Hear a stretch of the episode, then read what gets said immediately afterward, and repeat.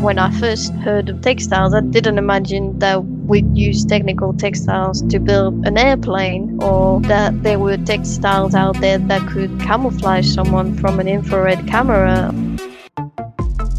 The Uniformer insights and interviews into the people and companies that drive the markets for uniforms, image apparel, and public safety equipment. The Uniformer is a production of the Network Association of Uniform Manufacturers and Distributors, the NAUMD. Hello, welcome to the Uniformer. I'm Rick Levine uh, from the NAUMD, and I'm excited to have Louise Becart uh, sitting here with us today. Uh, Louise is across the pond over in the UK, and uh, she is the project engineer and or business strategy analyst because my I, I hear that there's a job title uh, change at Pincroft Dyeing and Printing, and I'm really interested. Oh, first of all, welcome to the podcast, Louise. Thank you, thank you. Hi. you're actually um, in the trenches. You're making decisions uh, and helping companies uh, spec uh, and and really involved in the whole uh, fabric process. And and I'm probably butchering uh, that, but why don't you tell us what what does it mean to be a project engineer or a business strategy analyst at Pincroft, and then and what does Pincroft actually do? Right. Should I start with Pincroft then? That's fine. Wherever right. you're comfortable. That's fine. So, uh, Pincroft is a 150 employee, they are about a company that operates 24 hours um, in their site in Lancashire. We are part of the same group and based on the same site as Carrington Textiles that your listener will be more familiar with because Carrington Textile is the uh, commercial entity of the group, whereas Pincroft is the manufacturing arm. Uh, in Pincroft, we produce 85% of our production goes into Carrington, that then Carrington sells into um, their market, and a small portion of our production is commission um, dyeing, finishing, and printing for um, the workwear market. Um, we supply the rail and gas industry, medical, mm. mili- military, hospitality. Um, as I say, covering workwear, uniforms, and equipment fabric, amongst many other things. Uh, you know, that's a big variety of industries, and you know those um, those in this industry know that there can be dramatic differences between yeah. uh, what happens, and we can dive into some of those you know nuances. But mm-hmm. um, so, what specifically is your role? What like what do you do throughout the year? what kinds of activities are you involved in? So, as you say, I'm just transitioning at the moment from the role of project engineer into business strategy analyst, uh, which is a recent uh, change of title. Um, I've worked for Pincroft for seven years now in various roles in quality, production, technical, and now I'm more heading toward general management. Um, so the the new role is a natural transition to utilize the skills and knowledge I've gained uh, being exposed to the different areas of the business. Um, day to day, I use my anal- analytical skills to reduce value loss basically across um, the business and implement process driven improvements. So it's all about continuous improvement and um, using data analysis to drive these these process improvements.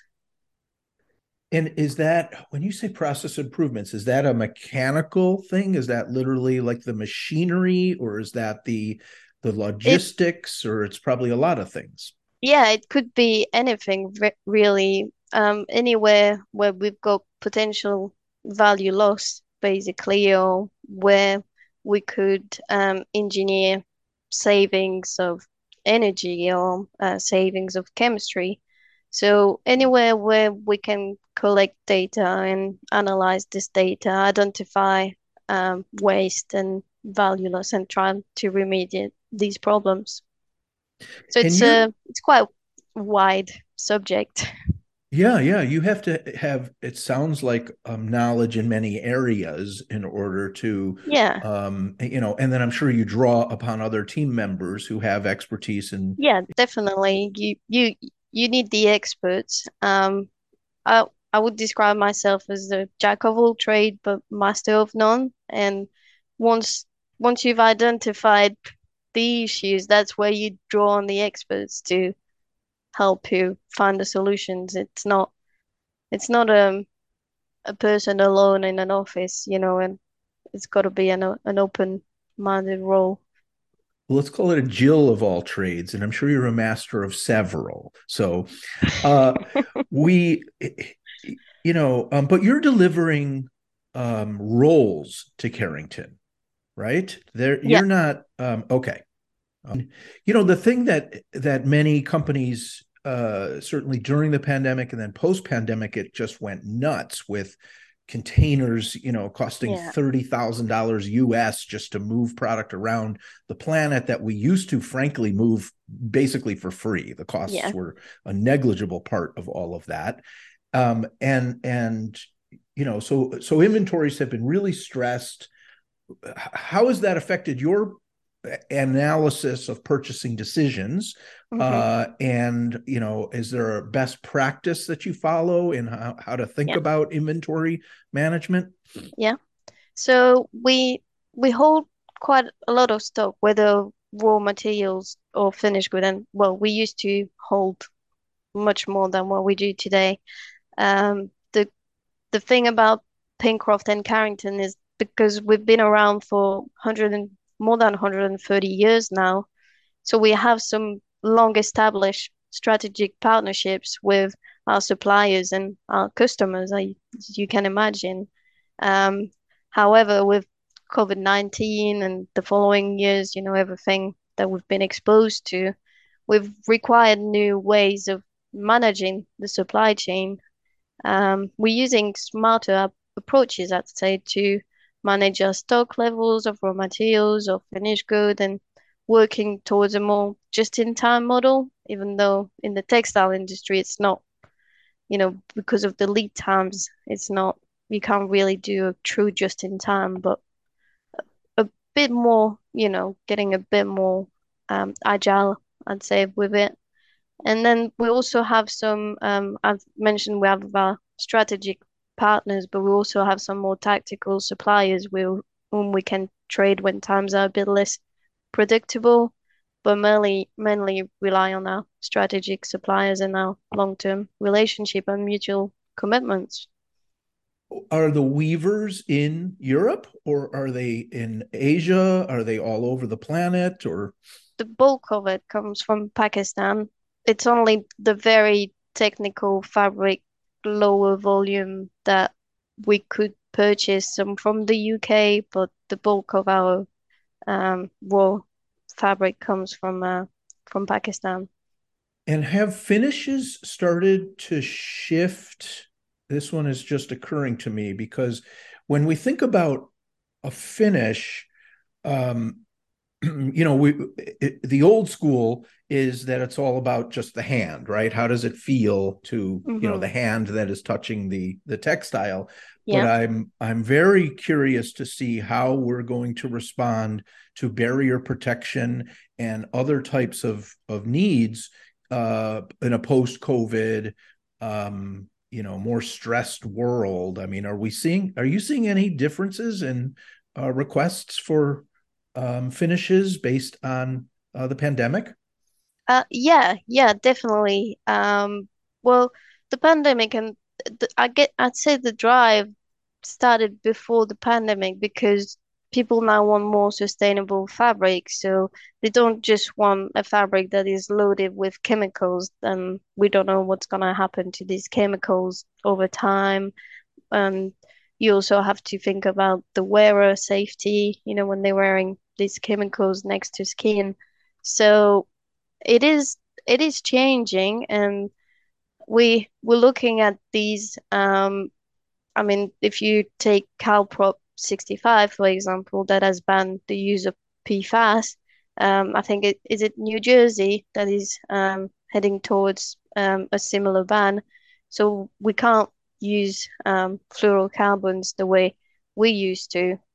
Um, and it's things that we're staying abreast with and um, trying to innovate um, regularly. With um, last year, we've invested in um, a spray applicator, a, mm. a finishing spray applicator, which um, allows us to use less chemistry, less energy because you put less chemistry on the fabric, and um, that's we, really um, interesting. That seems counterintuitive to me. It seems like, you know, um, I mean, I'm of the generation that was taught that the aerosol cans, right, the spray cans yeah. and spray paint, and you know that all of that was bad, and we were yeah. evil for. It's you know, all for... in a yeah, it's all in a controlled environment, so the particles don't float around. You know, like in the so the the spray applicator is set up in a controlled environment. So the it can't the particles can't just fly you know straight in the atmosphere. They do they go directly onto the fabric. And the the the precision spray allows to penetrate the fabric deeper and it allows us to put less chemistry but achieving um, the same results as if uh, with padding application so for example if you take um, the mosquito repellent that is used in military applications, um, we can reduce the cytotoxicity um, of the fabric, and we can also do it on just one face of the fabric, which means the the skin doesn't have to be in contact with these chemicals. So, but we still are achieving the knockdown uh, requirements of of these um, specifications. So it's it's an exciting time. Yeah, that's actually really interesting to me also that what the spray would offer is the idea that unlike putting it in the fiber, uh, you can control, you know, the location of that yeah. finish far, far more specifically. Yeah. Um, you know, and let's say, you know, for a pair of pants, you might uh, have uh, treatment heavier in, you know, um, in uh, arbitrarily just saying the knees, uh, you know, as mm-hmm. opposed to other locations that yeah. might not be as um, prone to, you know, to brushing against things. I mean, are those actual real world kind of requests or? Yeah, they are. Yeah, the, the mosquito repellent is a concrete example because it is a requirement of many MODs to reduce the ty- cytotoxicity, and we've achieved that by still um, achieving the the levels that they require of knockdown. So once once it's adopted, under the same banner, is there any project management lessons that you have uh, from recent times that you know uh, as a result of um, you know how do you handle project management, Louise?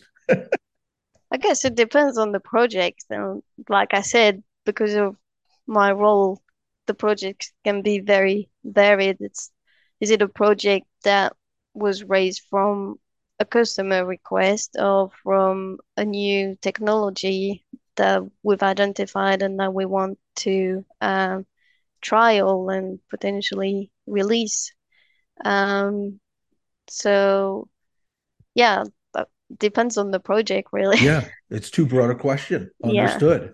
Yeah. so where do you uh, uh, well here's a really broad question for you is you know you there's some exciting things happening right now.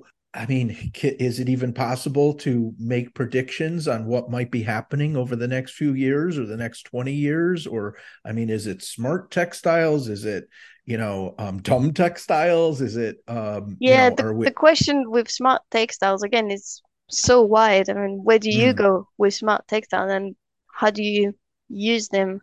I think for uniforms in general, there's definitely gonna be a shift on circularity and um, how how do we recycle and these kind and life cycle assessment, these kind of things. Sustainability is a big demand on from the customers, both in the fibers that we use and in our production processes. I mean, in the fibers, do we look at, at PET and recycling plastic bottles, or is it really more sustainable because we've heard of all, the whole problem on microplastics? Um, what about other types of fiber like hemp that might be Mm. doing a comeback? We hear banana made fibers and um, we've used coconut husk as well. Hmm. So what's out there that we haven't tried to weave? Right. Uh, that's such a good point that we we haven't necessarily we certainly haven't exhausted the um, the materials that we could potentially be weaving with, and certainly as our machinery gets more sophisticated, you know, can we, um, you know, can we adjust uh, fiber content even more and more? Mhm. And it's interesting to hear you talking about it from your side of it. I've had a lot of conversations the last few months about the post-consumer side of it right i'm i'm very excited about the idea that our industry knows where the garments are so unlike fashion brands Yeah.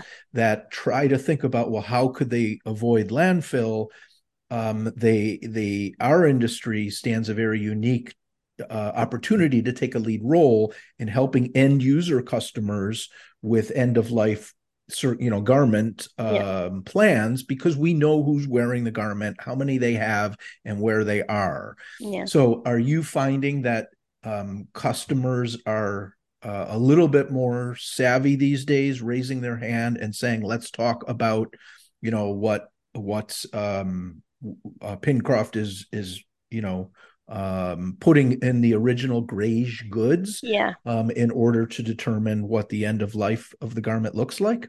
Yeah, yeah, they do definitely. Um, they've even asked for us to partner on projects, you know, like um, recycling projects that they would have. So um, we we constantly developing new fabrics in partnership with our um, customers and ensuring that what goes in, they know entirely what goes into the fabric and how they can manage uh, the end of life of um, their garment. Um, and you know, sustainability is is a good word, but you know, it's also about making sure the fabric lasts the lifetime of the garment. You know, it's not a fabric that you're only gonna be able to use once, twice, and it doesn't fulfill it. It's hand used, you know. But yeah, we we definitely see a shift from our customers who really want to know what's gone into the fabric and how can they manage the end of life of, the garment. I keep saying to people that my experience so far is that Europe's about 10, you know, a decade ahead of North America when it comes to thinking Oh, about sustainability and recycling and all of that. And that is totally unfair to a number of members of our yeah, network who are doing a very good job with their ESG and very and, and trying very hard. But um, it's still um, I, I, I quite literally this week was on with Waste Management, right? A huge global player in the um, recycling and waste management space. Mhm, and you know and they their statistics still show that less than 1% of all the textiles globally are being re, uh, recycled in any way or yeah, upcycled. Um, yet it is major double digits uh, part of what they collect um, constantly and every day. Um, but he further reports it's still early. We don't know what to do. Even if we could collect them all uh, we yeah, don't know what to do with them yet is part of the problem. We don't know what to do with them yet, and we we haven't also shown that the recycling the the recycled product is it really as good as the original? You know, Mm, going back to the microplastic issue, are we creating a bigger problem by trying to reuse these things that are not as good? I don't know. You know, it's it's an open question. right those are the right questions yeah We yeah because you don't want to replace it with something worse.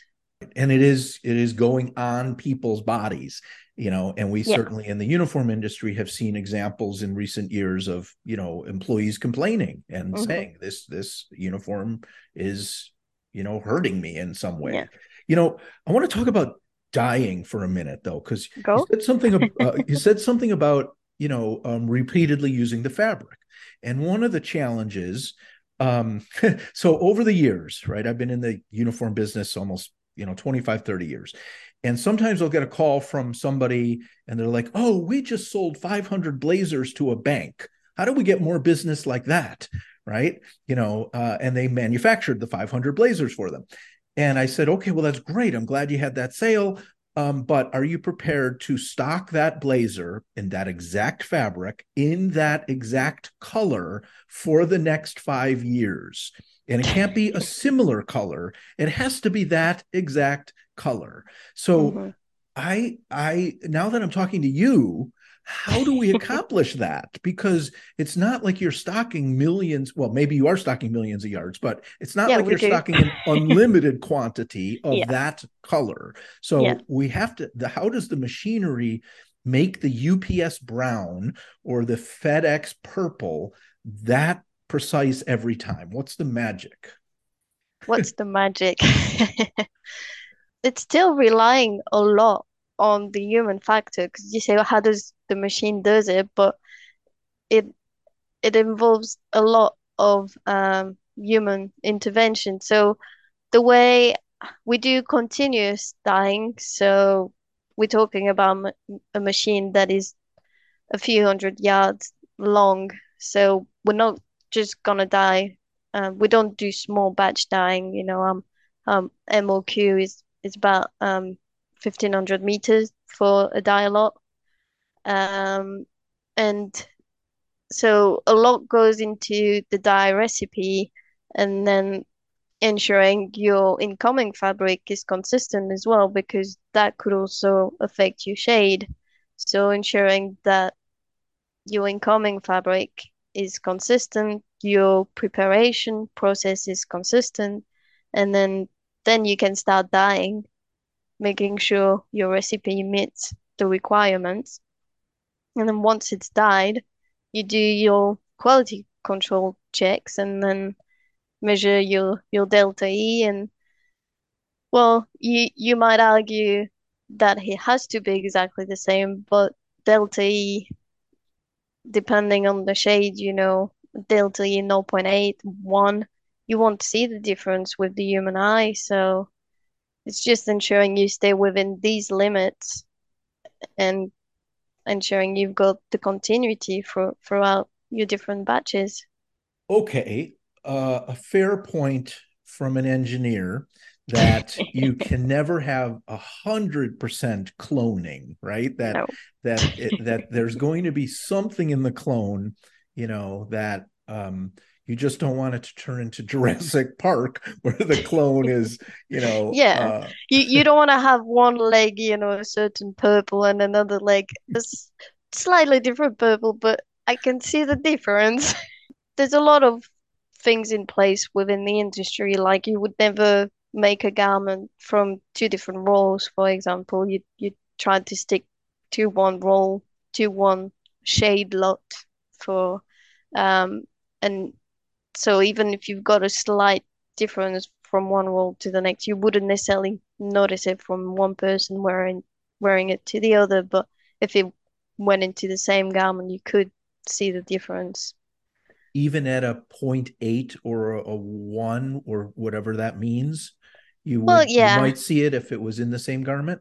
Yeah, you might you might see it. Might, depends yeah. it depends on the shade and right. which and not gonna go into colorimetry because this is not my forte, but you know, depends on which direction the the sh- the shade is moving. Is it the hue? Is it the you know?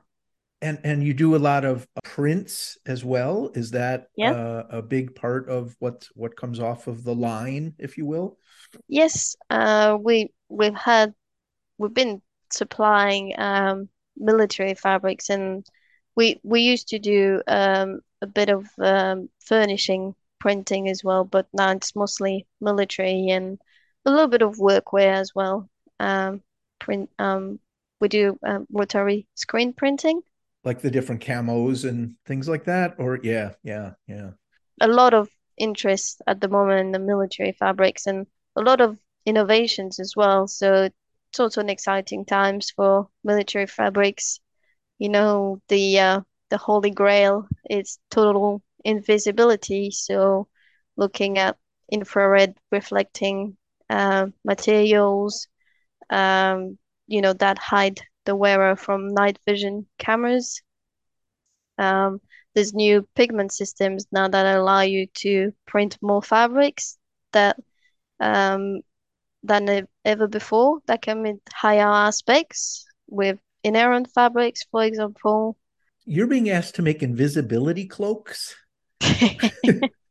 well, the military has evolved, you know.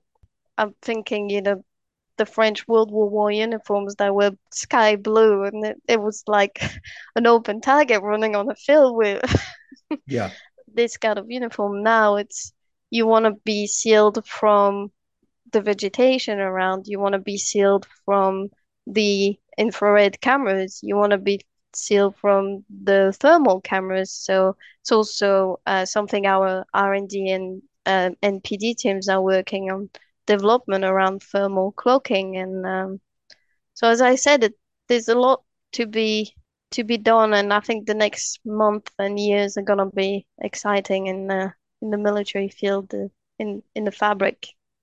Would you say that um, the military uh, requests are going to drive much innovation in our industry because of some examples of what you're talking about and likely others?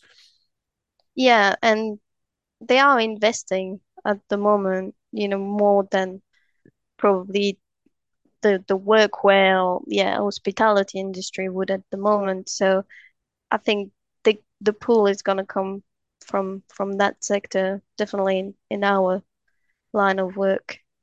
Yeah. I mean, and that's that's certainly been a tradition that law enforcement will follow many examples yeah. of what the military um, the military does. So so that's that's very interesting. Um, some of those um, new I don't even know what you'd call it. It's not a finish. it's not a dye, right? It's it's it, you know, what would you yeah. call uh, that technology or is it finishes? Um, it's a combination. So we've we're trialing different ways of incorporating it. So some of it will come directly from the fabric, you know, from the fibers used um, in the fabric. Some of it will be incorporated in the printing uh, inks or dyes, call call them we where you wish, and yeah, some of it will be with the finishing. So there's there's a lot there's a lot out there, a lot to be proven. I mean, those are interesting challenges you're working on. That's that's not trivial. Uh, the ideas uh, behind some of that that tech of uh, you know visibility, for example. Mm-hmm. You know, we're always thinking about well, what attracts people to this industry, you know, and uh, and a lot of times it's that people want to work on interesting things and solve interesting problems. Yeah. So um, thinking about yourself you know back in school you know uh, would this be an industry you'd recommend to a recent college graduate or um, a niece or a sister or a daughter or a you know yeah i mean if you think of the textile industry you know as a broader you know broader group it's you could do anything you know you could you could be a, a sell salesperson. You could work on technical sales. You could you could be a chemist. You could be a color specialist. You there's there's so much you know to be to be covered within the industry itself, and then the applications. When I first heard of textiles, didn't imagine that we'd use technical textiles to build an airplane or that there were textiles out there that could camouflage someone from an infrared camera or these kind of things, you know, that you don't suspect. But and then you you go to the geotextiles and this textiles everywhere. so what's not to be excited about? I love that. I actually, I really love that. There is a uh, uh, Elka uh, is a college professor at Howard University here in the mm-hmm. states, and she does an exercise with her textile students where she says, "Tell me an aspect of everyday life that textiles does not affect." Yeah. Right. And the students try to challenge her and say something, you know, that Uh, and so has she, has, found something yet? No, no. Of course, there's ways of of you know ex, of offering yeah. up how textiles are you know just so integral to mm. uh to our to our life. So I so I love that answer that you know that it's not just one thing. There's so many aspects to what your your what Pincroft does and what textile industry in general does and um you know it's meaningful because we're really affecting you know eh, what every single person wears yeah. every day. Well, it was such a pleasure uh, to yeah. talk with you today, and um, thanks for taking the time. Well, thank you for having me.